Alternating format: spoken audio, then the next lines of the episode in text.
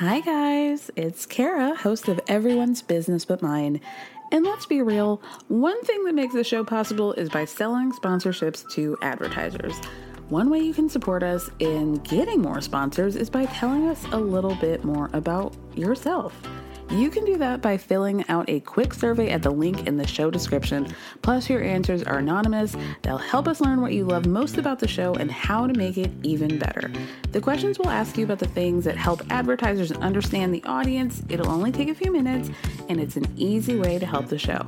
So you can find the link in the show description. Thank you so much, and stay tuned for the rest of the show. It's that time of the year. Your vacation is coming up. You can already hear the beach waves, feel the warm breeze, relax, and think about work. You really, really want it all to work out while you're away. Monday.com gives you and the team that peace of mind. When all work is on one platform and everyone's in sync, things just flow wherever you are. Tap the banner to go to Monday.com. Spring is my favorite time to start a new workout routine. With the weather warming up, it feels easier to get into the rhythm of things. Whether you have 20 minutes or an hour for a Pilates class or outdoor guided walk, Peloton has everything you need to help you get going. Get a head start on summer with Peloton at onepeloton.com. After four long, tense days, we've reached a historic moment in this election. We can now project the winner of the presidential race.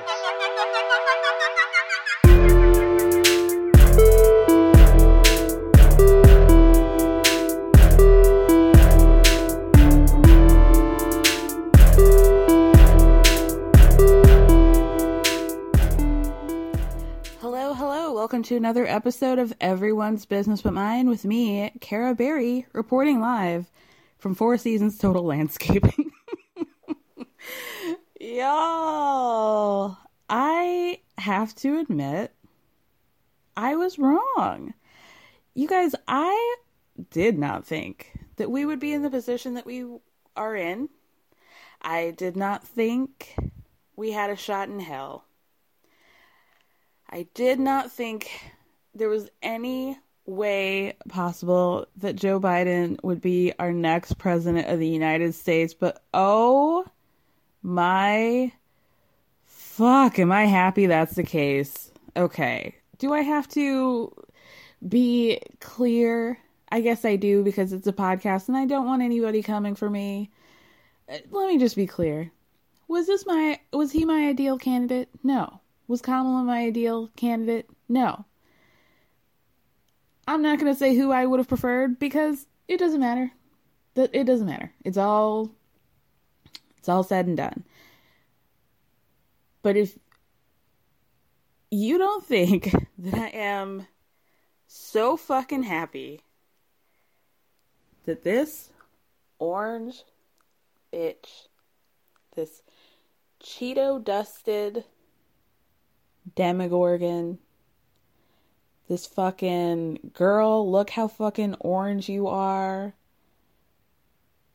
Ugh this fucking fascist, racist, xenophobic, homophobic, every phobic, every ist that's bad, fucking don't even have a dog ass bitch, fucking your wife won't even hold your hand in public ass bitch, fucking is that actually Melania or is that somebody else? That's normalized somehow, fucking bitch. You fucking subjecting us to your big ass teeth family, your progenies, your fucking offspring ass bitch, fucking. Can Don Jr. get anywhere near a clit without the risk of chomping it off, ass bitch? Fucking. Is Eric even alive? Like, how is this man holding anything together? He can barely talk, ass bitch. Fucking. How, why is Barron so tall?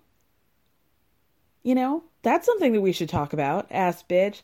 Fucking Ivanka, why were we even talking about the possibility of her being the next president? Are you fucking kidding me, ass bitch? Fucking Jared Kushner, the one I hate probably more than all of them because he acts like he has no idea how anybody gets where they are in life, especially black people. And this man is the fucking ghost, Victorian ghost poster child for fucking. fuck off. Fuck off. So evil he couldn't even keep those dimples. Bitch. The people. I. I. feeling a lot of things, okay? I just feel like I didn't know how much of a hellscape that I was in and that we were all in until I saw the light at the end of the tunnel with the possibility of like a new administration. I thought we were going to be in this hellscape forever. I was like, damn. January of 2017, it was like, well, fuck me all of a sudden I'm in the house from Saw, and the only way I'm getting out of it is if I gnaw my arm off. And now here we are. Somebody's unlocked the door. Somebody kicked Jigsaw off of that tricycle. And thank God. I it's such a relief that I haven't even absorbed how much better I'm going to feel now that I can just deal with fucking regular racism, now that I can deal with like a proud boy, really? Do you guys ever just think about how ridiculous it is that they even name themselves Proud Boys and that they have the audacity to look like like a, a GI Joe left out in the hot Arizona sun? you want to tell me that you guys are somehow more like eh, superior to me within your genetic makeup? Stephen Miller? So, excuse me? Excuse me. I, ugh, I'm so happy. I am so relieved I truly never thought that this was going to happen. I had zero faith in my home state of Georgia pulling out and flipping. Wow. Wow, y'all. Shout out to Gwinnett County, me and Migos, the king and kings and queen of Gwinnett County, helping and, and you know, flipping I, can't, I could not believe it. The amount of like microaggressions, the amount of people talking about how upset they are that Trump is, was in office was, oh God, was in office, well, is, but you know, is going to be a was in office. And, you know, how they were too scared to talk to their family members about it because what, what was going to happen, y'all? This race was way too close for comfort, but the fact that I did not think that we even have a, had a shot in hell of getting out of this, and that like at so, some point this was going to be like a full Mad Max situation, then I was going to have to like, you know, like wear heavy eyeliner and like armbands and like a, like a like a flak jacket at some point. I was ready. I was ready for that inevitability. And now, you know,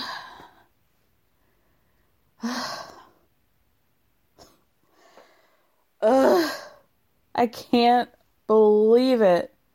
I cannot believe it. We are seeing brighter days.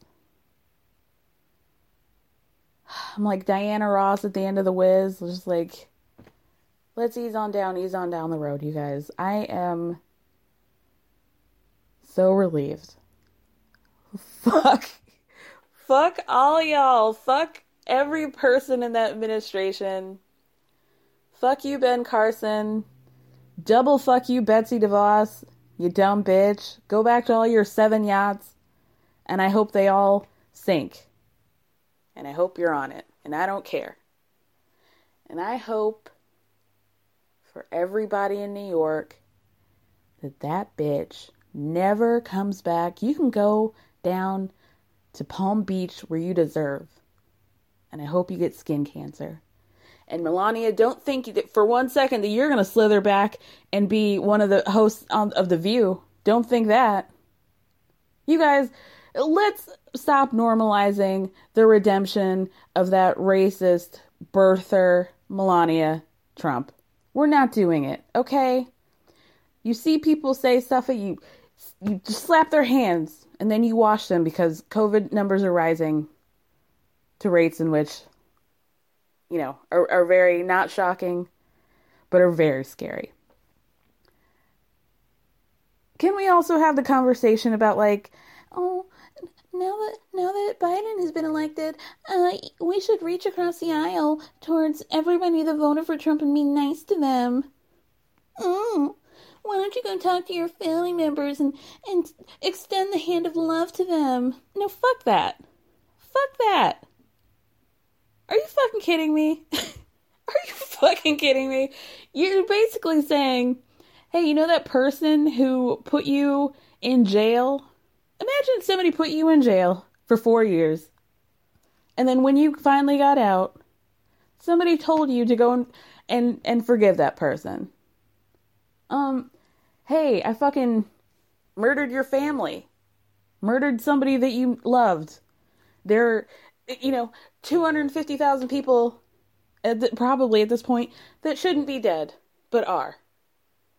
Kids in cages who are never going to see their parents again because oh we don't really give a fuck we don't know um who who these children belong to.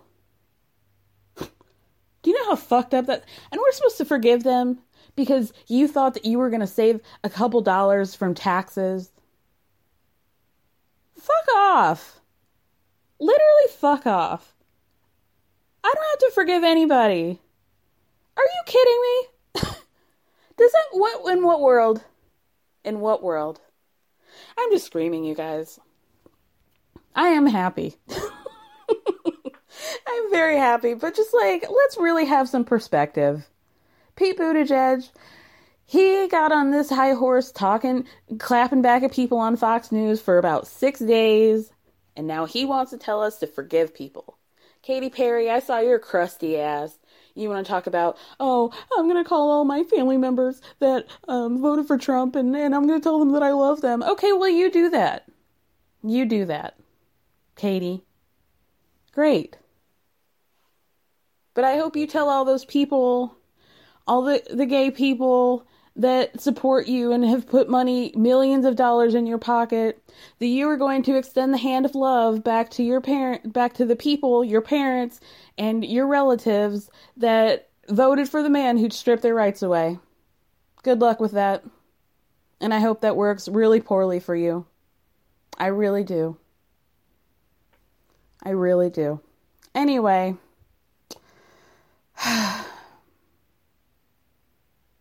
you know, it just feels like, you know, like when your stomach really hurts, like you ate something bad and you're just like, ooh, I know this is going to be a couple rounds of bathroom time, but then you get that big one out, and it's like you know there's more to come, but it's like most of it is out now. That's kind of what it feels like. I'm still like a little bit sick, but I feel like also a lot of relief. And I know that was gross, but like, so was the administration, okay? Okay. And and I see you too, Kim Card. I'm yelling. See you too, Kim Kardashian, uh, talking about oh, posting pictures of, of Biden and Kamala raising their hands up, posting blue heart emojis. Girl, didn't you just act like you were gonna be fucking uh, Lana Del Rey in the national anthem video with Kanye by your side? Oh, I don't forget. I don't forget. And if you guys make it to 2024 for his uh, alleged next election cycle, girl, I will remember. I will remember this for the rest of my life. And I bet Kourtney voted for for Kanye. I'm just going to say that. I don't think it's you know, I think she did. I think she did. I think she did. You guys, she did. I'm just going to say that she did. Let's move on, y'all. You think Travis Scott did? He probably did with his dumb ass. Anyway, Um, what else can I talk about now that the world might have a shot in hell at getting back to some semblance of normalcy that we had?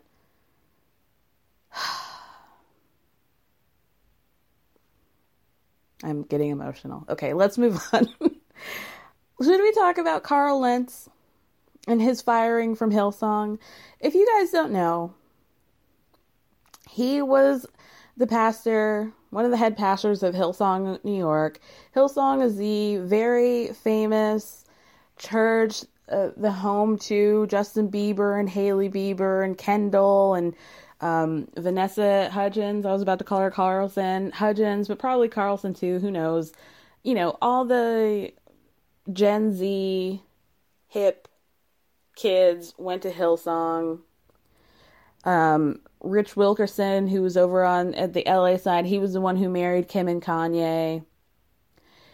But we're going to talk about Carl, who was like the really close with uh, Justin Bieber for a few years. He was his spiritual advisor and they had like a big falling out a couple years ago. You guys have to watch. Well, you don't have to watch it, but there was a video where um, after it was announced that Justin and Hailey had gotten engaged, they caught him out in Australia, which is where the home of Hillsong is, and he like was being really shady. He's like, "Oh, I guess I'm happy for them. Like, I don't want to say anything. Uh, you know, whatever." Um, so it came what a couple days ago. There was announcement an announcement that came out of hillsong.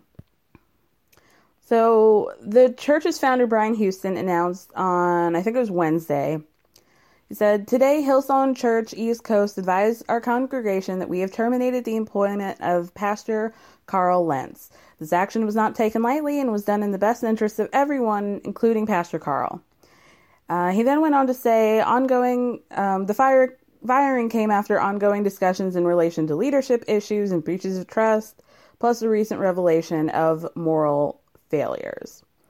Then he went on to say it would not be appropriate to go into further detail on what led to his departure. So he has been a pastor. He was a pastor of Hillsong since 2010. Um, he helped launch the New York location and uh, he's been married for 17 years. So in, here's the thing I'm not highly educated on Hillsong, but I do have, um, you know, a, an education as somebody who grew up in the church. I grew up, um, I was born in Illinois. All of my uncles, a lot of my cousins are involved in the church, have had churches. I, my church that I was born into was a Church of God in Christ, which is a an offshoot of a Pentecostal church. Um, and then we went to a Baptist church when we moved to Georgia. And then I went to a Methodist church over the time of what middle school to high school. So I know a good bit about the inner workings of church people so I'm not going to speak for Hillsong. I'm just going to speak f- for my knowledge of how these sorts of things happen and the language that I think is worth dissecting. I think a lot of people latched on to the fact that they described his firing as uh, being a result of moral failures, um, a breach of trust, and leadership issues. Now, to me, the first thing that came to my mind was okay, something about this has to be sexual. Probably something about this has to be financial. Because more often than not, we see time and time again that these mega churches bring in a grip of money boatloads and boatloads of money people don't know what to do with themselves and you know things happen jim Bakker and tammy faye Bakker, y'all if y'all have not watched a documentary about them run don't walk it is fascinating how much money these people make um under the guise of, you know, faith and religion. People will throw money that they do not have most of the time at these people because they feel, you know, that they're being guided spiritually. And I get that. I get it. But it leads more often than not to a lot of greed and whatever. There have been no claims as of yet of financial stuff being the issue. So, gosh, so with that uh, statement came out on Wednesday. And then on, I believe it was like the next day, it was on the 5th, that Carl issued a statement about why he was fired. So he posted a picture of himself, his wife, and his their three children. It said, "Our time at Hillsong NYC has come to an end. This is a hard ending to what has been the most amazing, impacting, and special chapter of our lives. Leading this church has been an honor in every sense of the word, and it's impossible to articulate how much we have loved and will always love the amazing people in this church. When you accept the calling of being pastor, you must live in such a way that honors the mandate that it honors the church and that it honors God. When that doesn't happen, a change needs to be made and has been made in this case to ensure that the standard is upheld. Laura and I and our amazing children have given all that we have to serve and build this church, and over the years I didn't do an adequate job of protecting my own spirit, refilling my own soul, and reaching out to the readily available help that is available. Okay, a little redundant, but fine. When you lead out of an empty place, you make choices that have real and painful consequences. I was unfaithful in my marriage, the most important relationship in my life, and held accountable for that. The failure is on me and me alone, and I will take full responsibility for my actions. I now begin a journey of rebuilding trust with my wife Laura and my children, and taking real time to work on and heal my own life and seek out the help I need. I'm deeply sorry for breaking the trust of many people who we have loved serving and understand that this news can be very hard and confusing for people to hear and process. I would have liked to say this with my own voice to you in person because you're owed that, but that opportunity I will not have. So, to those people, I pray that you can forgive me and that over time I can live a life where trust is earned again. To our pastors, Brian and Bobbie, thank you for allowing us to lead, allowing us to thrive, and giving us room to have a voice you have never stifled or tried to silence. Thank you for your grace and kindness, especially in this season. Church folks love using the word season, don't they? As you have done so much to protect and love us through this. We, the Lentz family, don't know what the next chapter will look like, but we will walk in it together. Very hopeful and grateful for the grace of God. Okay. So, I should also mention that Hillsong has a very problematic culture, we'll say. Um, there are apparently the uh, what am I saying? The Australian offshoot, the original Hillsong Church, has faced allegations of like very rampant racism, um, being against LGBT, the LGBTQIA community, um, being not particularly supportive uh, towards Black Lives Matter. And from my understanding, Carl has been probably one of the more vocally liberal pastors from the Hillsong Church. He was vocal about his support for Black Lives Matter, being anti Trump, that sort of vibe. So I think this was like a huge blow to um, the congregants of his church because they felt like he was far more inclusive than the church typically is. And there were sort of like whispers of, you know, maybe him being pushed out of the church because of his views. There was also a rumor that he was aware, the church is obviously anti abortion, that he was aware of a member of the church getting pregnant, having an abortion, and he was supportive of her choice to do that. Um, and so, yeah, that was the largest rumor until he issued the statement about being unfaithful. Now, if I'm looking at Carl and these like retro glasses, the moto jackets, the not even v neck, it's like a round, you know, like a regular shirt, but there it's so low cut that you see the top of his titties. He clearly works out a lot. He clearly wears like very fashionable clothes, and I know that that's like the vibe of the new era of pastor to seem like hip and relatable, and like you can wear whatever, like skinny jeans and you know, whatever, like fear of God clothes, no pun intended. And, you know, you can wear Yeezys and praise the Lord as well, right? I looked at this dude and I was like, oh, this is a dude from that picture of him with Justin, and he's not wearing a shirt, and his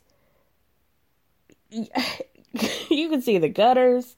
His shorts are so low. I mean, you could practically see the top of his dick. And this was years ago. Just like I called him on Twitter, prayer hands emoji Diplo. Like, this dude really cares a lot about how he looks. That is obvious. I thought, yeah, of course he cheated on his wife. Like, yeah. Who, how do you not look at that guy and say, this is every dude on New York Bumble that says that he's in a long term relationship, but they're ethically non monogamous. And she really has no idea that he's out here in these streets and on the dating apps, fucking anybody that he can get his hands on. Like, girl. I mean, no shade to you, but I'm using the general girl. Like, come on. Didn't we all see this? Didn't we all? Didn't we all? Okay. So, I mean, just the muscles on this guy. Are you kidding me? and I'm not saying he's attractive, but I'm saying, like, bro, I, this is a level of, like, vanity that I just think is a little too much for the church. Imagine seeing your pastor with his titties out. Imagine seeing, like, that deep V right above the hips. And I'm, I'm supposed to pray and I can see that you're circumcised, sir, put your pants on. He he wasn't even wearing underwear. Look at the, you know if you haven't seen this picture, Google this picture of him with Justin Bieber. Carl Lentz shirtless Justin Bieber, and tell me that that man probably hasn't been slinging dick all below 14th Street for years now. So, what was my point here? picture is very upsetting. It's just weird for me. It's real weird. So, here's the other thing based on my knowledge of the church. This is very, you know, church folk like to keep shit under wraps. And they don't like to have scandal like this come out. The interesting thing to me is that the church made a statement first which to me is like telling. To me, when that statement came out, I was like, oh, he must have done something so badly that they had to get ahead of this. Or something went down to where they felt like Carl could try to frame the narrative and blame them. So they decided to strike first and strike hard against him generally they don't like to let shit out like this. So when Carl the next day says, "Oh, I cheated on my wife. I was unfaithful." My thoughts were like, mm, I mean, like, yeah, obviously, but like, is there something more to this? There have been rumors about him potentially maybe getting somebody pregnant and paying off an abortion. There have been rumors that he had been fucking several of the members of the church. There was a blind item from a couple weeks ago talking about how an international pop star was going to be outing um, several people who had abused them in his past. Clearly, a lot of people thought that was Justin. What that would have to do with Carl, I don't know. I'm not going to make any claims about anything like that. Not my business. I think both of these dudes are straight. I, you know, whatever. But it's really none of my business. Doesn't matter what they are. Um, there have also been there's been a pervasive rumor on Reddit that he Carl had been hooking up with the chick from the Call Her Daddy podcast. The one who didn't blow everything up. I think her name is Casey. Or maybe his wife's name is Casey. Let me let me fact check this. Yeah, so her name is Casey. apparently, she is a member of the Hillsong Church. She has vocally spoken out about them being friends with each other, him being kind of a mentor to her. That's been the rumor. So she, I guess, unfollowed him from Instagram, although he still follows her. She immediately went private when these rumors came out. People have been long since claiming that Casey is allegedly quote unquote obsessed with him, which is like not a word I try to use with women and men relationships because you know, like we don't need to be called crazy any more than we already are, okay? Or any connotations in the universe of crazy. So I yeah, that is an interesting development. I love to hear that. not that like I want him to cheat on his wife, of course not, but like, you know, if we're gonna do it, give me a fucking scandal, you know? You hear me? Okay. I think that's all I have to say about that. Um, what's coming up? Oh, recaps of Love After Lockup and the very wild, explosive, shocking, uh, landmark episode of The Bachelorette that happened on Thursday. So look forward to that. Um, you guys, I have a Patreon. I don't real often talk about it on this uh, podcast, but I have a Patreon right now. I'm talking about the Bethany Ever After universe. I am uh, Wednesday's episode. Every episode comes out on Wednesday. This episode, I will be talking about uh, season three, episode four, the episode prior to that fateful boat trip where it's very clear that Bethany and Jason need to divorce. it is real dark, y'all. This episode coming up is going to be with Princess, hosted by Pumpkin Podcast. An incredible gem. If you don't listen to her, you absolutely should. Um, so yeah, you can find me at patreon.com slash EBBM podcast. We have a good time. I also talked about um, Lindsay's a documentary on Own, an hour into Bethany. I have some ideas for what I want to do in the future. I'm looking forward to that. So check it out. There's plenty of episodes at this point. If you're not signed up already, it's $5 a month. Episodes every week. Um, what else? If you guys can give me a five star review on Apple Podcasts, it's always a treat. It really helps me, to, you know, the whole spiel. It helps me get noticed blah blah blah. I love the attention. I live for the applause. So if you could do that, tell a friend. Tell a friend about my podcast. Follow me on Instagram at everyone's business but mine. Um don't feel like you need to forgive your parents and your family for being Trump supporters just because Katy Perry said so, okay? You you've got the past for me. If you're feeling guilty, I can tell you right now you don't need to. Okay? Um, that's it. Okay. Thank you guys so much for listening. Thank you for speaking. Love After Lockup is next, and then The Bachelorette. You can check the show notes for the timestamps on that if you want to listen to either or. Love you. Bye. We're living in a new, going to be living in a new era free of Donald Trump. And thank Beyonce for that. Woo. You're being crazy right now. You're Heather, stop the car. Stop the car. I'm telling you to stop. You're being a psycho. Sorry, I put the car in park. Give me the keys. Don't do this here. No. You guys gotta back up. You guys gotta back up. You guys gotta back up. After the show at the DMV, Heather slowed down just enough for me to snatch the keys out of the ignition after I threw it into park. You bitch!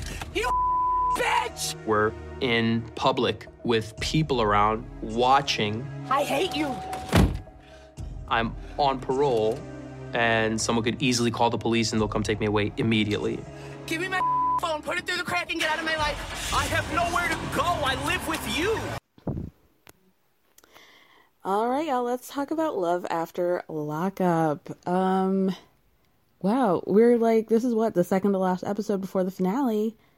I'm excited about that. I feel like we've completely dropped a couple, but I don't remember who they were, so I could be completely wrong.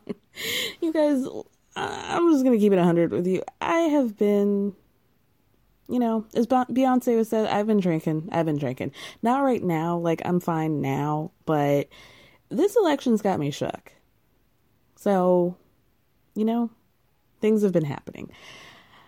My mind's a little bit fuzzy, but we're gonna get into it. Let's start with Heather and Dylan. Like we we saw them the least. I think they were about what felt like about 45 seconds of content and also like 45 minutes of content. We had like a high speed chase.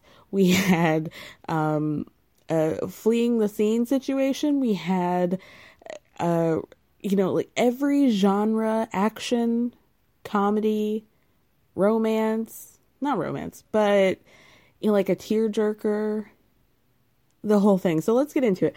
So we are now on like a rabid car chase, trying to find Heather, trying to make sure she's not still going down one way streets and alleys to try and I, I don't really even know what her end game was, but she was trying it and she was trying it. Um, so last week, Heather pulled down the GoPros from the car. So they're still connected. So we do get footage of like, you know, just of the sky, basically. We get enough footage to notice that she's clearly speeding. She's clearly driving erratically. There seems to be no um, reverence for traffic laws. Um, you know, it's like like me playing Grand Theft Auto. Like I don't know what the fuck I'm doing. I'm like crashing into one car after another. It's a hot mess. Dylan is screaming, "Please stop the car." They end up parking sideways down the street. I don't know how they were able to get footage of Dylan coming out of the car with his shit. Like, I have got to go.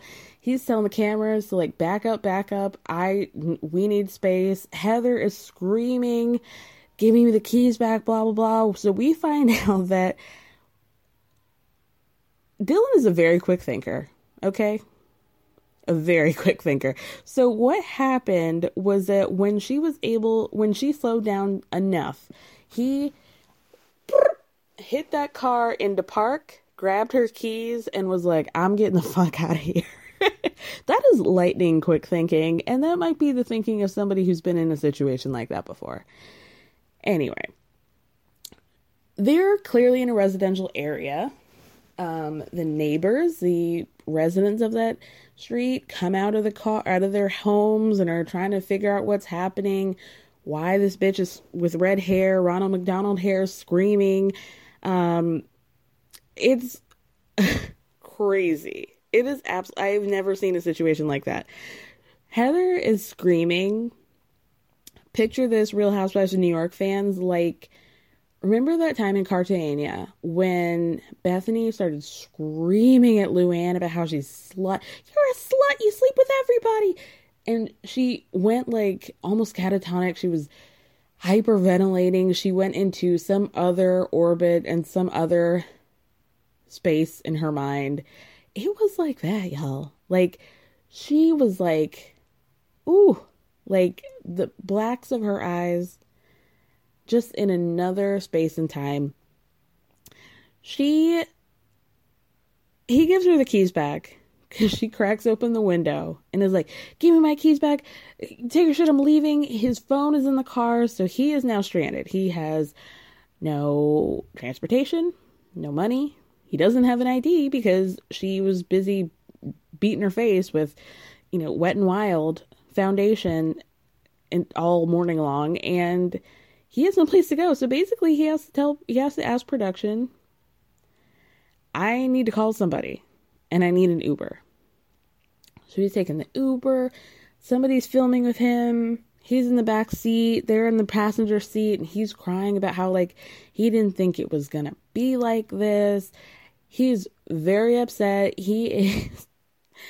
Then he goes to this quaint place called Morrison's, and we meet his mother and his Aunt Carmen. So here's the thing. I didn't even consider what his relationship to his parents might be like. I just figured probably wasn't that great. Turns out it actually is very great. And the reason why he's not paroling out with them and why he has not seen his mother very much, even though she's been very supportive of him being in jail the entire time, they've only seen each other a few times when he was locked up because Heather would flip her shit and tell him that his mother was monopolizing his time.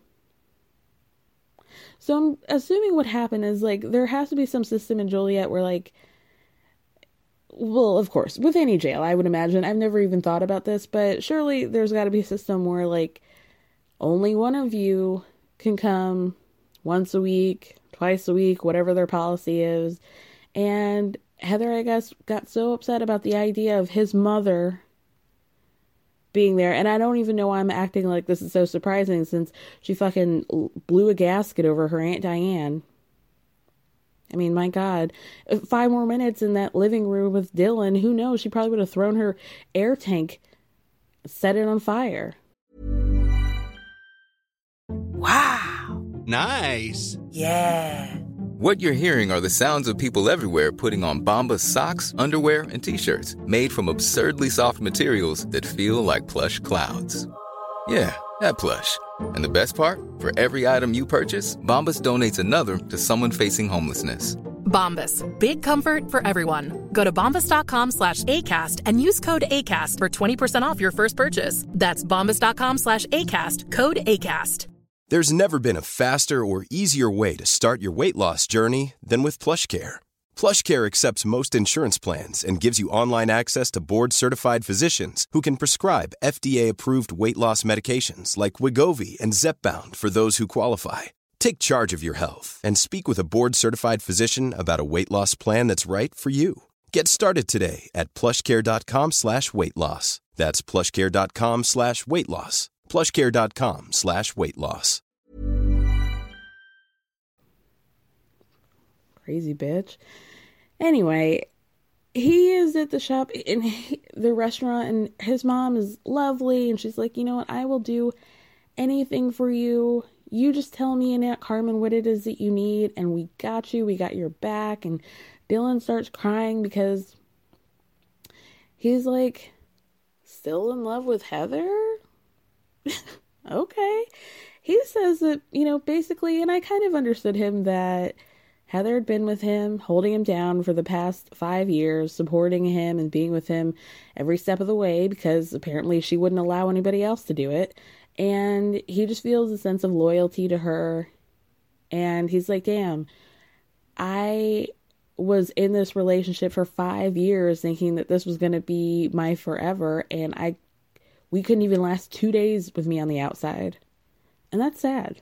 Maybe that's something to cry about too. like, y'all couldn't even last 48 hours. She's almost gotten you locked up on multiple occasions in that time. Speeding. Oh my God. She's a mess, but that's all we saw of them. Let's move on to Quaylon and Chevelle. Y'all, I'm still Team Quaylon every step of the way. I think it is perfectly okay and reasonable and understandable that he would want to go visit his family in Houston. And that it's also fair that, like, you don't need to blow up his phone every five fucking minutes, okay? Give him some time to be with his family, with his mom, with his sisters, with his cousins, with whoever the fuck he wants to be with. Like, give this man some space. And I feel like he's making it very clear that, like, Chevelle, you're rubbing me the wrong way here. And the more you get upset about the fact that I want to be with my family after 12 years of being locked up in jail, uh, like, read the room, girl read the room. He's only been gone a week, and Chevelle's like, Quaylon's been so distant, like, we haven't really spoken that much, and I feel like that's probably not true. I feel like he probably hasn't called you and initiated those interactions very much because you've probably been blowing his phone up the whole time, asking him where he's at, what's he's doing, who's he with, why is he there, how long is he going to be there, when's he going to be home, call me before you go to bed, call me when you wake up, blah, blah, blah. Like, you're probably not giving him any space to miss you, to want to talk to you, because you're talking to him every 45 fucking minutes. So she's sitting, helping Maila, her daughter, get some food, talking, and then she gives a sob story about how, you know, I just wanted a, Maila wanted a, not, it wasn't, I wanted a, a father for Maila. It's, Maila really wanted a father. She yearned for one, which I, I'm sure is probably true. It's no shade on that, but on the other hand, we see her at the table with Maila and she's asking her questions like, Oh, do you miss Quaylon? Do you want him to come back home? Do you want us to live with him? Do you want to live with him? And do you love him? And it's like, this girl, Maila's six, if that. And at this point, the responsibility is on you. You have now set your own daughter up for this relationship that should have just developed on its own. And now you're acting like he's responsible for her disappointment.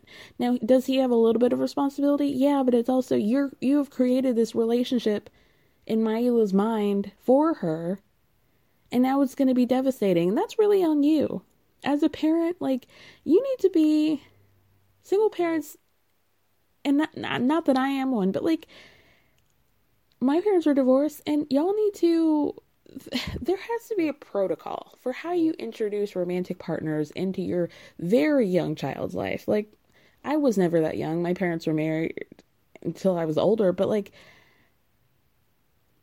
Maya is too young for you to be asking her, "Do you love Quaylon? Do you want him to come live with us?" because you're just setting her up for failure. And I think that's really fucked up, honestly.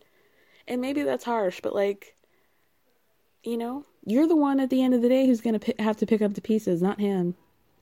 So think about what it is that you're introducing into her life before it causes like lasting wounds. Ugh, anyway. So Quaylon's at his mom's house he gets a call from one of his sisters. She's like, Hey, I want you to come out, have some beers with me. We're to kick it tonight. I want to introduce you to some of my friends. And he's like, Who? She's like, Oh, you know, just a couple friends. He's like, Girls. She's like, Maybe. and like, You know, I have a girl. You know about Chevelle. I don't like that you're doing this, but like, I will come kick it with you. I'll hang out. Like, I've never been able to go out with my sisters and have a drink legally, go to a bar and do have this sort of experience. So of course I'm going to go out with you, but you know the situation that I'm in. They don't care. Just to be clear, they do not care. They get there. One of his sisters has a what appears to be like a casual relationship with eyelash glue because one eyelash was good the other one looked like it was having a fun time. It was freewheeling Bob Dylan on her lash line. We'll put it that way. Um, they're having a good time, and then here comes Alyssa. And Alyssa's one of her, one of Quaylon's sister's friends, and Quaylon goes to get them drinks, and her his sister's like, you know, I think he'd be the perfect guy for you. He's into music. He's a little bit older. I think he's you're really his type, blah, blah, blah. Like, you've got your shit together. I don't think you have kids, you know, that sort of thing. And she's like, okay, Alyssa's completely in. like, she sat down 30 seconds, like, oh, I like his dreads. You're telling me that he's a good guy. I'm going to flirt with him. 100%. She does. She does. Quaylon's being polite, but I think any reasonable person would have seen their interactions if you were their partner and been like, yeah, I don't. She's clearly flirting with him, but he's barely looking her in the eye. Like he's answering her questions, he's making conversation, but he's not. He's being just north of friendly. you know, like really not giving her anything. He's been he's being a very good boy, I would say. Um Chevelle's blowing his phone up, calling and calling. One of his sisters like, "Oh, let's take a picture. Let's take a selfie. I'm going to take a picture of all of us. Hee. And I'm also going to post this on social media. Hee." And what do we find out about 90 seconds later? Chevelle is calling Quaylon and is like, um, where are you? And he's like, I told you I was hanging out. She's like, but where are you? He's like, um, at my mom's place. She's like, no, you're not. I just saw a picture that your sister posted on Instagram. I just saw it. I don't know why he thought he could get away with it. I mean, granted, the man has no idea really how social media works, probably. So, what do you know? Um, she's pissed. She's like, I don't trust you, blah, blah, blah. What's happening? And he's like, annoyed. And I think he has every right to be. He's like, You're. You keep calling me, and I didn't want to tell you that I'm with a woman I'm not related to because I knew this was going to be how you reacted. And honestly, if you keep calling me, I'm going to turn my phone off. Click. and I love that for him. I really, really did. Let's move on to Jessica and Maurice. A very short clip of them. Really, we only saw Jessica go dress, dress shopping with her mom and her friend Tiffany. She asked Tiffany to be her maid of honor and says, You know, I really would have asked my sister, but she's not talking to me. So I don't know if they had said, I think they may have did, but Jessica's sister has not spoken to Jessica in four years. To what Jessica says is purely because she told her that she was in a relationship with a guy in prison. Does that make sense? Does that add up to you? Does that seem like a reasonable thing to stop talking to your sister completely because she's dating a dude in jail? That seems like a really extreme reaction to me. Like, if you want to feel some type of way about that, okay. Maybe if you, like, quote unquote, want better for your sister, fine. But to just completely cut off a relationship with the girl that you grew up with who's in your family and how awkward does that must that be for her parents? And and how do they figure out holidays? And you haven't talked to her four years behind a dude in jail that she wanted to be with? It sounds like there's got to be more to it than that. Right? I think mm, his skin color might have something to do with it. I think she has some preconceived notions. Now, granted, if I was a white woman and I was racist or whatever you want to call it, and I heard that my sister was dating a Crip who was incarcerated, I'm not saying I understand it, but I understand it, if you know what I mean. I could see why she would feel that some type of way. I don't think she deserves to, but I just see how the trains get into that station. We'll put it that way. Um, so they're trying on dresses, and I think that they, y'all, I think they kind of made Jessica do this. So Jessica says she f- tries on her first dress, and it's like an off the shoulder, almost sort of like sh- sleek Meghan Markle type situation it's not really Jessica's vibe. It's like real, like something that you would see like Victoria Beckham wear. You know, not a girl who has like corn husk yellow hair and who lives in Vegas. Not to stereotype, but like you know, eh, eh, let's be real here. Um, the dress didn't fit, and it didn't fit in such a way that like she turned around and we could see the back of the dress. And I understand that, like, sometimes we try on dresses that, eh, you know, people try on dresses at these bridal shops and they don't have every single size available. So you just put on the shell of a dress and, you know, they'll, like, pin it back in a way to make you see what it would look like if it did fit you and then they order you the correct size. But this was, like, girl, like, this didn't even come close to fitting. And Jessica's like, well, you know, I'm six weeks pregnant and I've gained weight in the last couple weeks. And, like, no shade to her gain weight at all, weight gain at all. And the fact that she's pregnant, eh, you know, from what I hear, six to eight weeks, mm, you're not really showing. And I don't think it's been a couple weeks, Jessica. I just think that maybe she could have been honest. It's been more than a couple weeks of the gain, weight gain. That's all. That's all. But could it be production made her put on this really tiny dress to like exacerbate or exaggerate the fact that she's pregnant? I it could have very well been that as well. Um, so the lady who's helping them, who looks a lot like Hoda Kotb, is like, "Oh, do you guys want to break out the champagne while we try some more dresses on?" And Jessica's like, "Uh, no, no." and her mom's like, "Why?" Why don't you want to drink champagne? Don't you want to celebrate a little bit? You don't want to drink just a little? What's happening? And she gets up and and grabs Jessica by the arm and is like, uh, "What's going on, Jess?" Jessica's like, "Well, I'm pregnant." Jill, her mother, fortunately is acting pretty happy. I'm genuinely surprised. I have to say that I had some preconceived notions about how Jessica's parents were going to react to this whole relationship, eh, but they've been much better than I anticipated. So I'll give y'all half a point for that. She, you know, says normal things like this is very quick and this is going to be a lot for them. And a lot of milestones that you guys are hitting in the beginning of your relationship, but like I'm really happy and I'm really happy to be a grandma. And Jessica, meanwhile, is like, Oh, I hope that Maurice isn't mad at me because we promised each other that we weren't going to tell. I'm like, Girl, he probably told about 15 minutes before you did, so don't even worry about it. don't even trip on that. Let's move on to ooh, uh, Lindsay and Scott. Another short segment with them. We are the only scene that we saw with them is Lindsay has a friend come over to the house.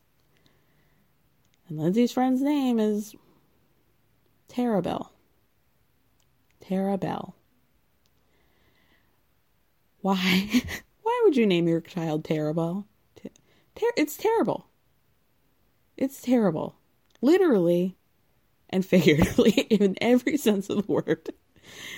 The woman's name is terrible. I cannot. Like, they gave her the name of like a very local drag queen. Like, please welcome to the stage, Tara Bell. like, girl, they named this bitch terrible. Never in my life. Ugh. Anyway. Lindsay and Terrible are both in both friends like in and out of jail. Like they knew each other before she went in and Terrible was also in jail at the same time with Lindsay, but only for a few months. So they're quite close. Wink wink. And she Terrible brings over all this makeup. She's like, "Yeah, I've been waiting for a couple week years for you to get out of jail. And so like every now and then I'll just see something that you like and pick it up and blah blah blah. So now she's got this whole treasure trove of makeup. Now she doesn't have to you know rely on magazine shavings to do her eyeshadow. Thank god. So they go up to Miley Grace's construction site slash bedroom and it is in the attic or part of the attic. So, you know, you have to pull down the stairs that's like tucked into the ceiling, pull it down. Like she doesn't even have like a traditional set of stairs to go up and down, poor thing. and doesn't really seem all that safe. Not gonna lie.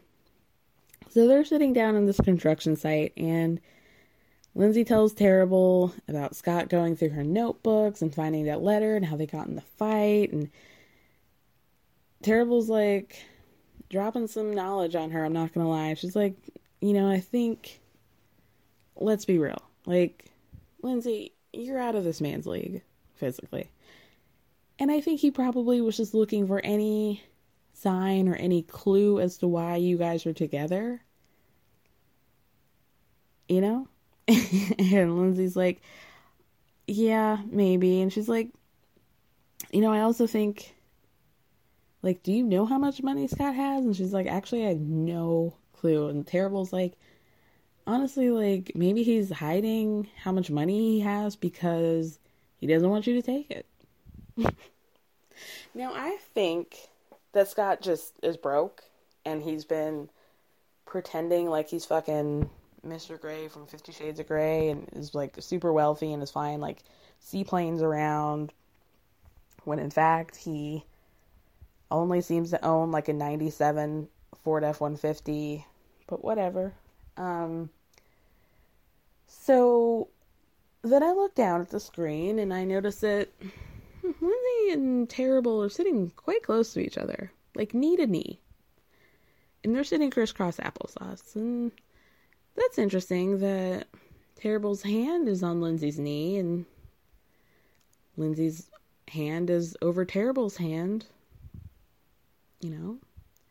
It's a little close. I don't know if I would be necessarily doing that with my girlfriends if I was out of jail, you know? And then Terrible says, um, Lindsay to Scott know what our relationship really is? I'm like, oh, what's tea, Terrible? What's tea? But that's all we saw. So let's move on to our final couple. Nope. Second to last, John and Christiana. Okay, so about John and Christiana, Christiana's still out on the lam. and she's planning on turning herself in the next day, but you know what? John has done he's done the wedding chapel truck. He has left um, $20 bills in an envelope along the river like she's fucking Tom Sawyer going to get some treasure along the Mississippi. he has um, invited her attic sister and mother to come and live in his haunted mansion of a house. And this man is like, I'm to need some investment on, or return on my investment. And that return is pussy. He is still not getting, gotten laid. And he's to make it happen, damn it. If it's the last thing he does. so he decides to take Christiana and a bottle of wine to a romantic um, Motel 6 and get it on and popping. He's excited. As soon as they get to the hotel room, he takes off his suede jacket and one of those, what looks like. Did y'all have one of those guys in like high school and middle school who loved anime? And so they wear those like short sleeve button downs with like the horrific print. And there was usually some guy from like fucking Yu Gi Oh! or I don't know, I can't name another anime, but like what you know, you know, it was like a character button down. what happened to all those guys? All of them ended up working up working at Best Buy or some sort of electronics store, maybe like a GameStop in high school and in college and they're probably making a lot more money than I am working in like f- futures and and tech whatever the fuck. But anyway, the shirts were ugly. So who really won, you know? who really won? Anyway, he immediately kicks the crew out. It's like, get the fuck out. He's swishing his pants, switching those relaxed fit jeans, like really cutting a rug to get them out and rush them out of the hotel room. So we don't see them until the next day. John says that they were up quite late that night and the sex was amazing. Okay. Um Oh, I forgot to mention that Christiana is actually much more excited for this than I would have anticipated. She apparently um how do I put this? Christiana has a an oral fixation to put it kindly. And she says that she's really ready to suck his dick. Listen, you guys, I don't kink shame, I don't sex shame. I'm very sex positive, but like the idea of Christy, like, I just know that they integrated, like, their vaporizing into their their sex. There was just like a lot of huffing and a lot of like plumes of vapor. And you know, it's probably like waffle, you know. He, he's still got those like ones that are like you have to hold them in the entire palm of your hand. Like it's as big as a phone. It's like chunky.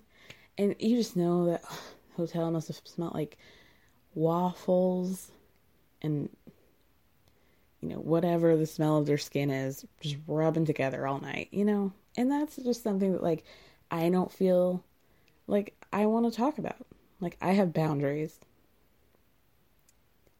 i have boundaries so let's move on um she's christiana's not ready to turn herself in so they get back to the house and christiana's like just like a bad kid who doesn't go to school and her mom doesn't like push her on it. She's like, yeah, I'll just go tomorrow. Like, I'm just gonna turn myself into jail tomorrow. I don't feel like going. Like, I just want to spend a couple more hours with you guys, and I don't really want to think about it. So I'll just saunter into jail tomorrow and tell him that I'm wanted. I'm a fugitive of the law, and uh, I'm sure it'll be fine. It'll be fine. You know, she's probably not wrong. Like, what's one more day?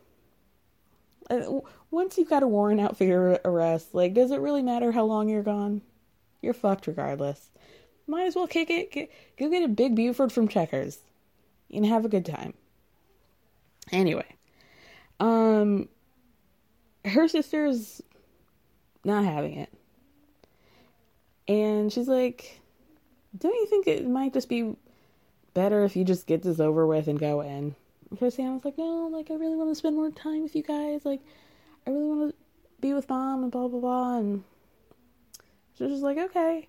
But then in the interview out in the backyard that she does with production, her sister's like, if she wakes up tomorrow and says she don't want to go, uh, I might have to do a shitty thing and call the sheriff myself. Because right now I'm harboring a fugitive.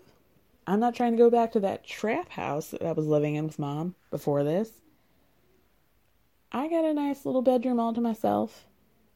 And I'm keeping it that way. So, sister be damned. Your ass is going to jail tomorrow, okay? You are going to jail. Period. gosh. So let's move on to ooh, our last couple, Sean and Destiny. So Destiny, you know, we're still at the Riverwalk. The geese have left. She's still running real high from the stress of the fact that she knows that her case has not been dropped and they've refiled it and she's probably going to be going to jail for much longer than the first original counts were against her. She's feeling a lot here, okay? Sean is still down on one knee. He opens his jewelry box from the jewelry outlet. It says the jewelry outlet on the box she can see it. And uh, you guys, I'm never going to get over the fact that there are jewelry outlets. Like, it just doesn't make sense to me in my mind. Like, how is that possible? Like, isn't a pawn shop essentially a jewelry outlet? It doesn't make sense to me. Anyway, um, she says yes, but not before. She's like, oh, oh man, putting her hands up on her head like, you know, the coach on the sidelines before, and I, I don't know, like a kick happens in football and he's just stressed out. You know, I'll just put it that way. I don't watch sports, y'all. Um, but she's excited? Question mark. she says that she's really excited that he made the commitment to her in spite of all the things that are coming in her future, which is probably jail, more jail time. And she's like, you know, he should know that I'm serious because I have never been married before. I don't know if that's how that works, but okay, Destiny. And she says, This shit is forever. We are not getting a divorce. I will kill this man and go back to jail before we break up. And Sean probably should have listened to that. Maybe that's something that she should have said prior to saying yes, just so he could let that sink in and marinate, because I do not think she was joking. She was like, I will kill him if he does anything wrong. So, this is till death do us part. And that death is going to be yours, Sean. So, the next move is like, Sean is terrible in basically every way. Like, he's a liar. He has set himself up for failure financially. He does not set boundaries. I mean, the list could go on and on. But the main, one of the main things that is terrible about Sean is the fact that he does these nice things and then drops a bomb. There's another nice thing and drops them. Like he doesn't know how to be honest with her without coddling her and beforehand. And that's some shit that like I can't abide by. Like just tell me the truth. You don't have to give me the golden goose egg and then be like, oh, blah, blah, blah. So this bomb that he has to drop is really, I mean, it's an inevitability, to be honest. Like, this is something that was going to happen. So, but it's something that, like, because it's clearly something that has to happen in their relationship, he should just tell her. Like, don't wait until you guys are like all happy off of the engagement. Just tell her. Just tell her. So he says, I really want you to meet Kelly, my baby mama, because I want you to be able to meet our kids. And the only way that that's going to happen is if I introduce you, introduce you to Kelly and we have a good talk. She's comfortable with you. And then we can, you know, take those steps forward, steps forward. So Destiny says a couple things here. First, she's like, I am not really trying to do that right now because I'm not really trying to be a stepmom at the moment.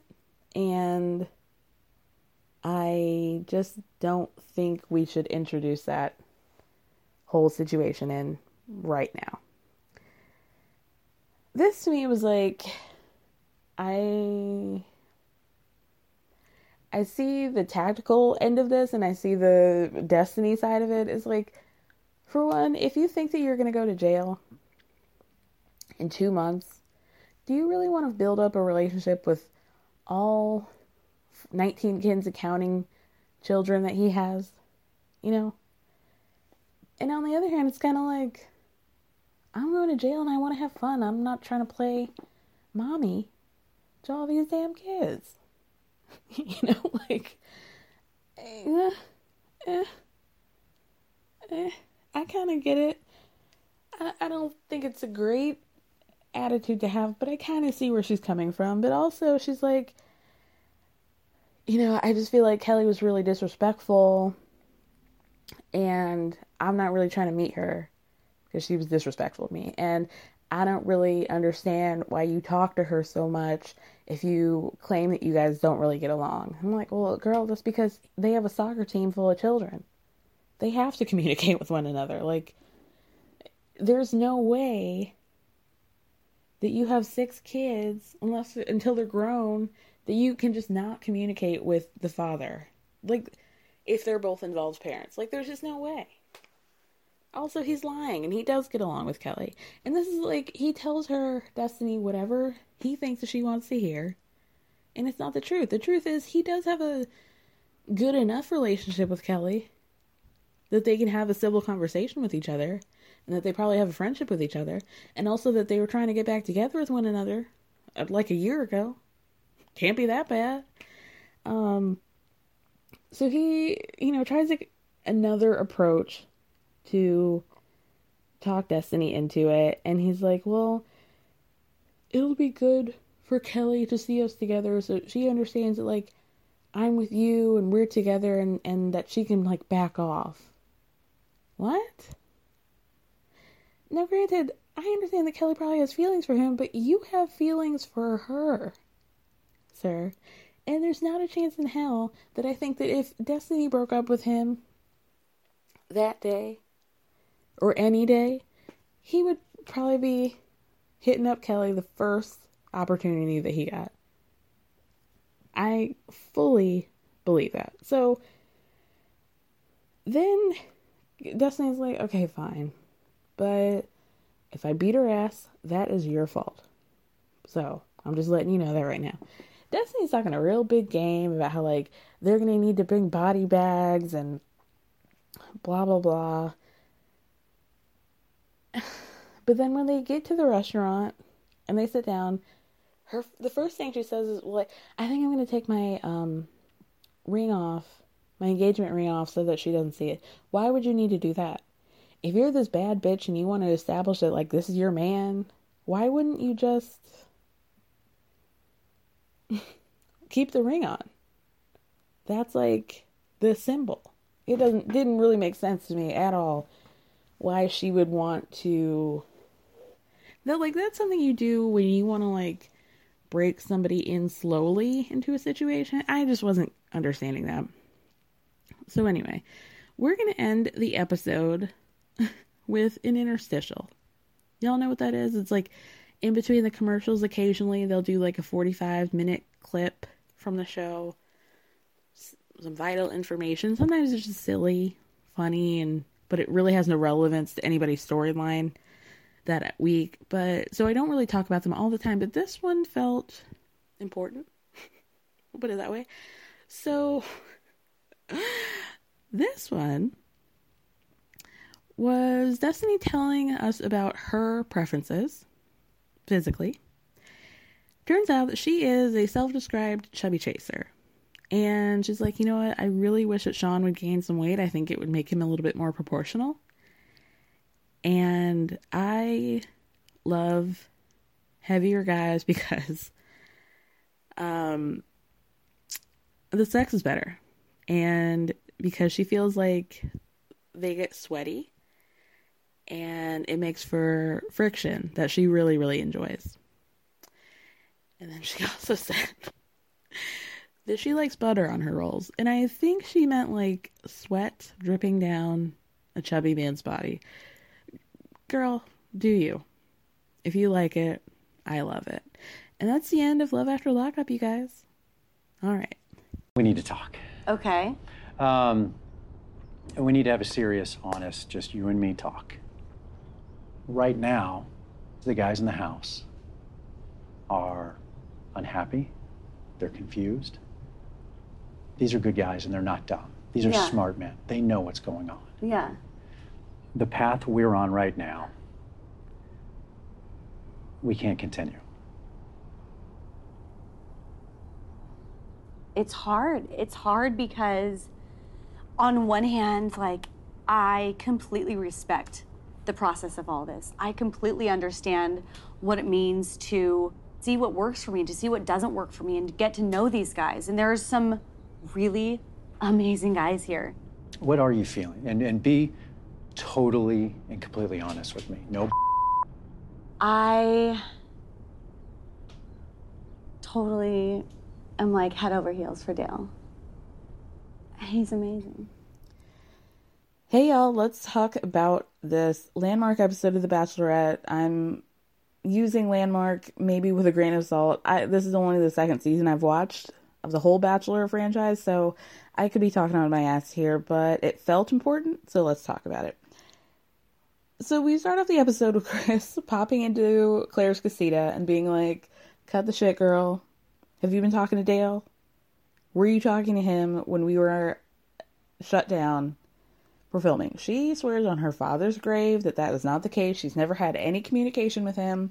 It seems like I've, you know, I've been trying to avoid like spoilers or rumors, whatever, but it seems like that was the case. I mean, I went into this season thinking that the situation between them was that she had spoken to him during that lockdown period before they started filming and that's why she seems to act like she knows him so much and she calls him her fiance and all this stuff. So again, she swears that this is not the truth. Chris is like, "Congratulations, you just blew up the Black Bachelor." You can tell that Daddy's mad. you know? I don't really know why he's so invested in this whole situation. Like, Chris, you're getting a check regardless. You know? why are you so mad? I mean, I liked it, but I'm also confused. So, Clare then says that she basically feels connected to Dale through tragedy and the parallels of their tragic life circumstances, meaning his mother passed away, her father passed away, he has a sister in like an assisted care facility, her mom is in one as well. I guess there are a bunch of parallels that we end up being privy to as the episode goes on.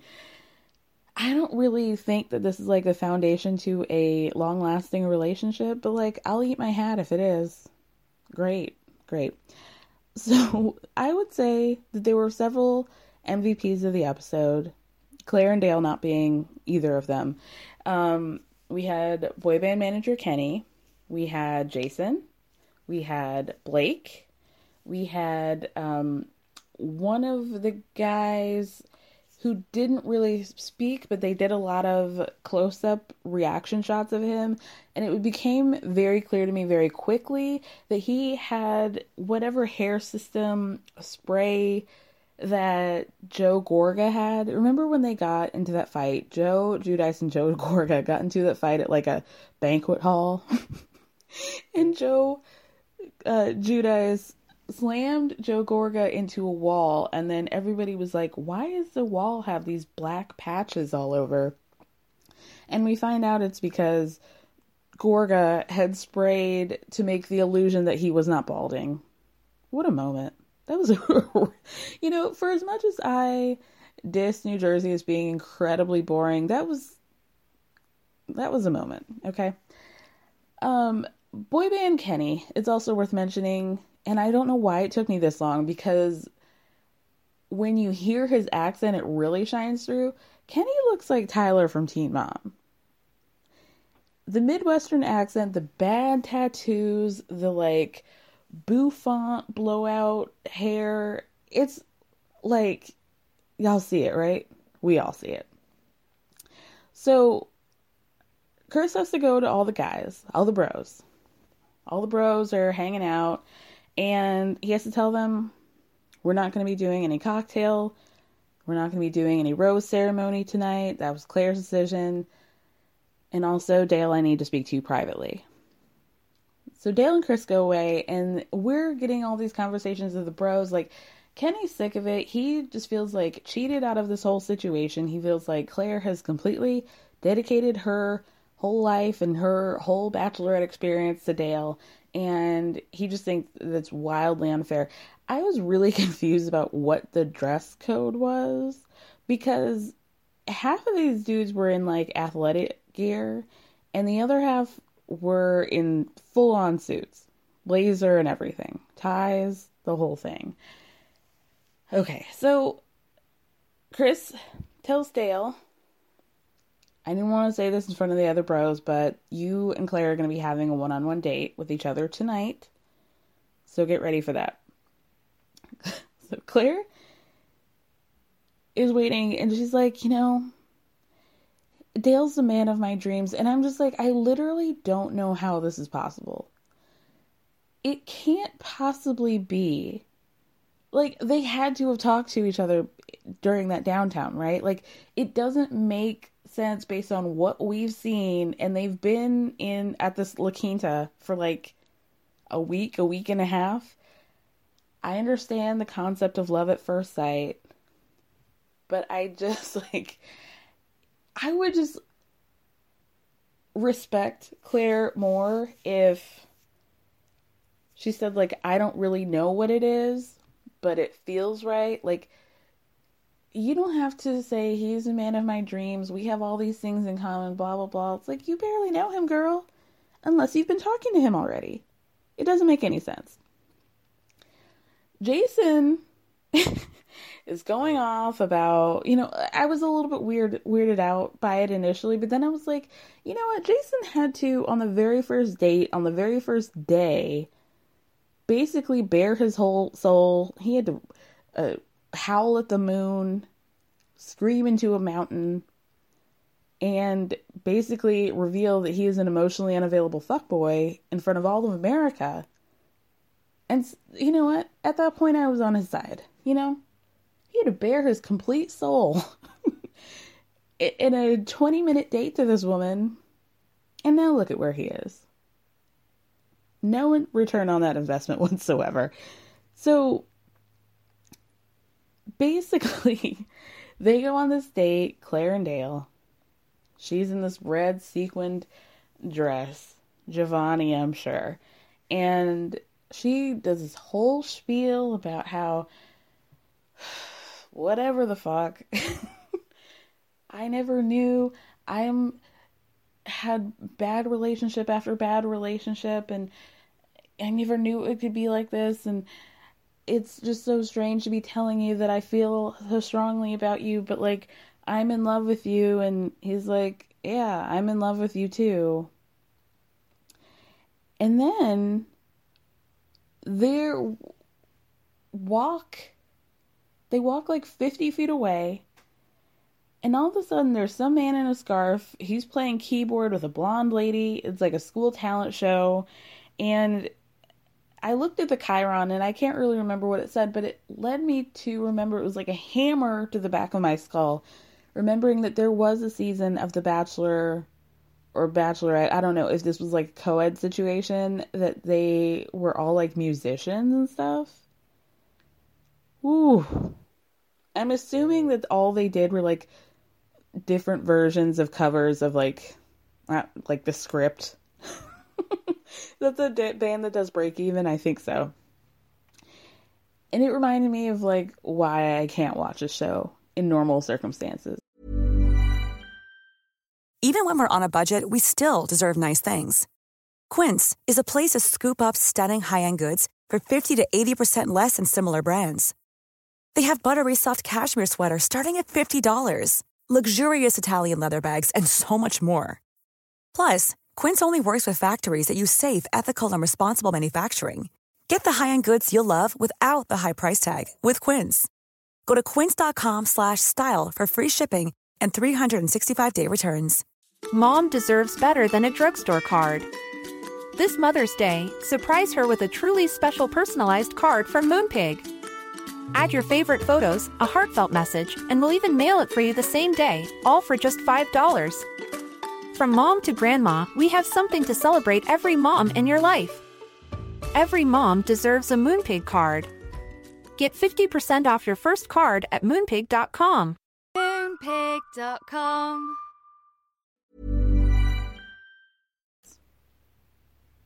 What a nightmare. I actually remember hearing people say that that season was actually really good, but like, was it good because it was fucking corny? Like, was it adult glee? Or was it good because it was actually romantic? And like, don't answer that because if you tell me that it, you actually found it romantic and heartwarming, like, I will block you. I don't believe it. I will not take your word for it. I'm hitting that block button real fast and you'll never see my face again, okay? I'm not even kidding. so then we come back from the commercial break. It's the following morning, the morning after these this people allegedly claim that they're in love with each other. The red Giovanni dress is on the floor. They're in bed. Like fucking I don't even know. The couple from the notebook. Dale's bare bird chest with his titty tattoo cuddled up. And she's like, So what do we do now? And I'm just like, Girl, this man has never had any opinion that hasn't been an exact echo and mirror of the thing that you just said. So I don't know why you're expecting some sort of long form answer as to if like as though he's going to have an explanation as to what they are going to be doing and what path they need to be taking forward. Like girl, come on. Um, then, gosh, what happened? She says Dale. They separate. She's in her casita alone. She's like, you know, Dale's what you get when you don't settle. I'm like, is he? Chris comes over back to the casita and he's like, you know, I told Dale that I don't love it. And guess what? He didn't run away. Clare. Clare. Then Chris basically says, okay, well, the next move is that Dale has to propose to you because we already got this ring from Neil Lane, this $2,500 ring, and somebody needs to put it on. It's already in your size. We tried to fit it on Tayshia. She's a different size. You will be wearing this ring. You will be proposed to. That was a a, plot twist, if you will, that I did not expect. if it were me, and if I were Chris Harrison, I'd be like, pack your knives and go, girl. You just ruined this whole situation. I don't know if I'm going to get my full check for the full season yet. So you got to kick rocks.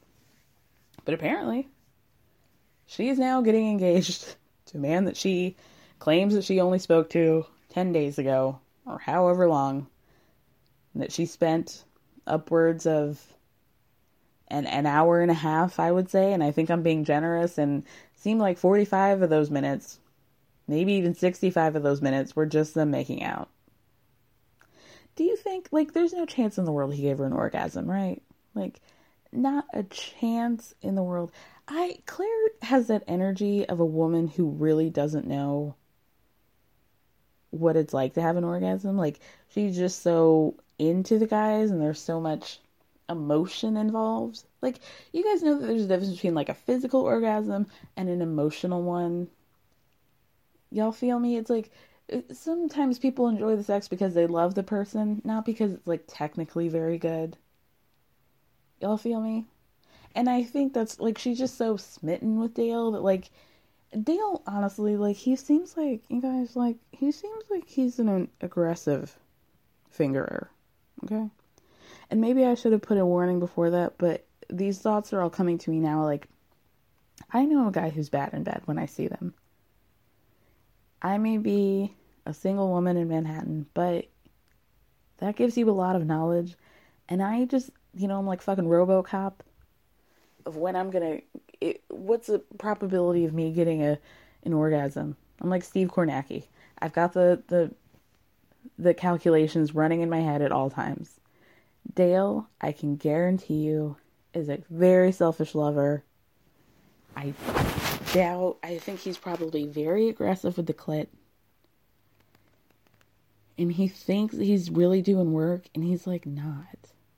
You know, he seems kind of like he's really kind of lazy and does like girl on top a lot, not because she likes it, but because he just doesn't feel like doing work. And I know he's an athlete, but you know, that's just my estimation. Sound off in the comments if you agree, but I feel very strongly about that. Let's move on. I'm sorry, you guys. Let's move on. So, I just, I have a headache. So Clare then is basically like, okay, I'm getting engaged. She does this absolutely psychotic thing where she picks up her little white dog and is like giggling around her casita. The dog is like, please put me down. Like, I feel unsafe, stranger danger. I know you're my mommy, but like, this is not who, this is not the woman that I know. And I really would like to sit down. Um, she has to tell the bros that she's basically breaking up with all of them and she's like, you know, I just have too much respect for you guys to lead you on. it's like, you don't. why, why do we? Why do people play this game? Why do people do this? It's not that you have too much respect for the person that you're dumping. It's that you are good. And it's like, I'm done with this. We don't have to write, wrap this up in this respect bow. We don't have to do it. Don't play the game. I found a guy. I think he's hot. I don't think that any of you guys are any more attractive. I think I found as good as I'm going to get, and that's it. Bye. Just say that. I would have loved her a lot more for that. So, Kenny, King Kenny, then says, I just like he's very adamant and very keen and really has been saying this whole time, I think that you and Dale have been speaking. So what's T bitch? Like, Had, did you talk to him before? And I just need to know like what were the rumors? What led him to believe that? What led him to think that? Did Dale say something? Did he like who squealed? Because I don't feel like you come to that conclusion out of nowhere. And like, yeah, I understand that the guys, you know, they announced who the Bachelorette was going to be. All these guys came into the situation knowing who she was. They had just as much DM access as anybody else would have. And I just, I just really, I think there's more to that story as to why he feels so strongly about this being a possibility. Again, she says, I swear up and down, not a DM, not a tweet, not any, not a messenger pigeon, nothing. We have not spoken one word to each other prior to seeing each other on the show. And then Kenny says that she needs to apologize to the group. uh, she's like, Why would I apologize? He says, Because you were never invested in any of us except for Dale this entire time. And basically, you were faking it. When really you were into Dale from day one and you were faking it with everybody else. And she should have just admitted that she was in love with him from the first night. Okay, okay. You might have a point there. but asking this woman to apologize to everybody. that was a bold move, Kenny, and I respect you for that. Like, I wouldn't want to be in a room with you, but I did think that that was great television. So she leaves, and then she, like, falls right into the arms of production. This lady who we've seen her face blurred out with the mask on the entire time. I'm assuming it's the same woman. Can't see her, but it she has the same energy. She's crying about like, I've just never had so many great guys be so supportive of me and so into me and like I, am I making the wrong decision? And it's like, girl, you should have thought about that when you gave the rose to yourself. you should have thought about that when you not a chance in hell you like you I think Clare knew this was not a good look. And I think production had probably insinuated very clear that Chris felt disappointed in her. Something in her knew that this was not going to be the best look for her. And I think initially she thought, like, oh, it's so great. Like, I found somebody so early. Wow, what a great season, or, you know, what a great tel- television show I just made. And then I think she realized, oh no, this isn't the case. So, like, let me drop a couple tears into this producer's arms and say like how great all of these guys were. okay, I saw right through that, Clare. Saw right through it. So then we see her getting engaged, and I feel like the white dress with the built in collar, the like built in blingy gemstone collar, and the, the deep back was basically every like I I'm recalling about eight housewives that have worn that exact same dress at a reunion or some sort of you know like fancy party where Lisa Rinna gets mad at Erika Jayne for something. I want to know about the wardrobe. If you guys know the tea about the wardrobe and where the women get their dresses from, like I would like to know that. So then she says in her speech to Dale, because she talks about like how in love she is and like, you know, a moment like this, some people wait a lifetime and she's like, You you continuously show up for me and you're there for me. And it's like, yeah, girl, he has to. He's contractually obligated to show up for you because you're the bachelorette. he can't just sit in the casita and not not not do it. Of course he has to show up. He has he has to show up for you. you could literally say anybody in the immediate vicinity continuously shows up for you because this is your show, girl. That's the whole point is that they're supposed to show up for you. then he basically says again the exact same things that she just said to him. You're always there for me. I can't believe it. Oh my gosh, our lives are so entwined, and ba- somehow everything that you say to me is something that also happened. When they had that one on one dinner, she was talking about how her father hitchhiked to go see his mom, her mom, and they were married for 40 years. And then suddenly, also, Dale's dad hitchhiked to go see his mother, and they were married for 40 years. How that happened, girl? How did that happen? The probability. and like, and is that something to like, again, is that something that you build a foundation on? Your dad, he, both of your dads were too broke to have a car. And somehow they got the girl. This is some like the greatest love story of all time. No, it was the 70s. That's just what happened, okay? anyway, so he gets down on one knee and she goes, You doing it? you doing it? it's like, Yeah, girl. Chris told you that you had to get engaged. You're in this white dress from the Kyle by Alene Too winter collection. Like, what did you think was going to happen? You doing it? Okay. So the bros have no idea that this is happening, and I don't really see how that is possible because they're not filming. I'm wondering, like, because it seems like some of these guys are roommates and some of these guys aren't.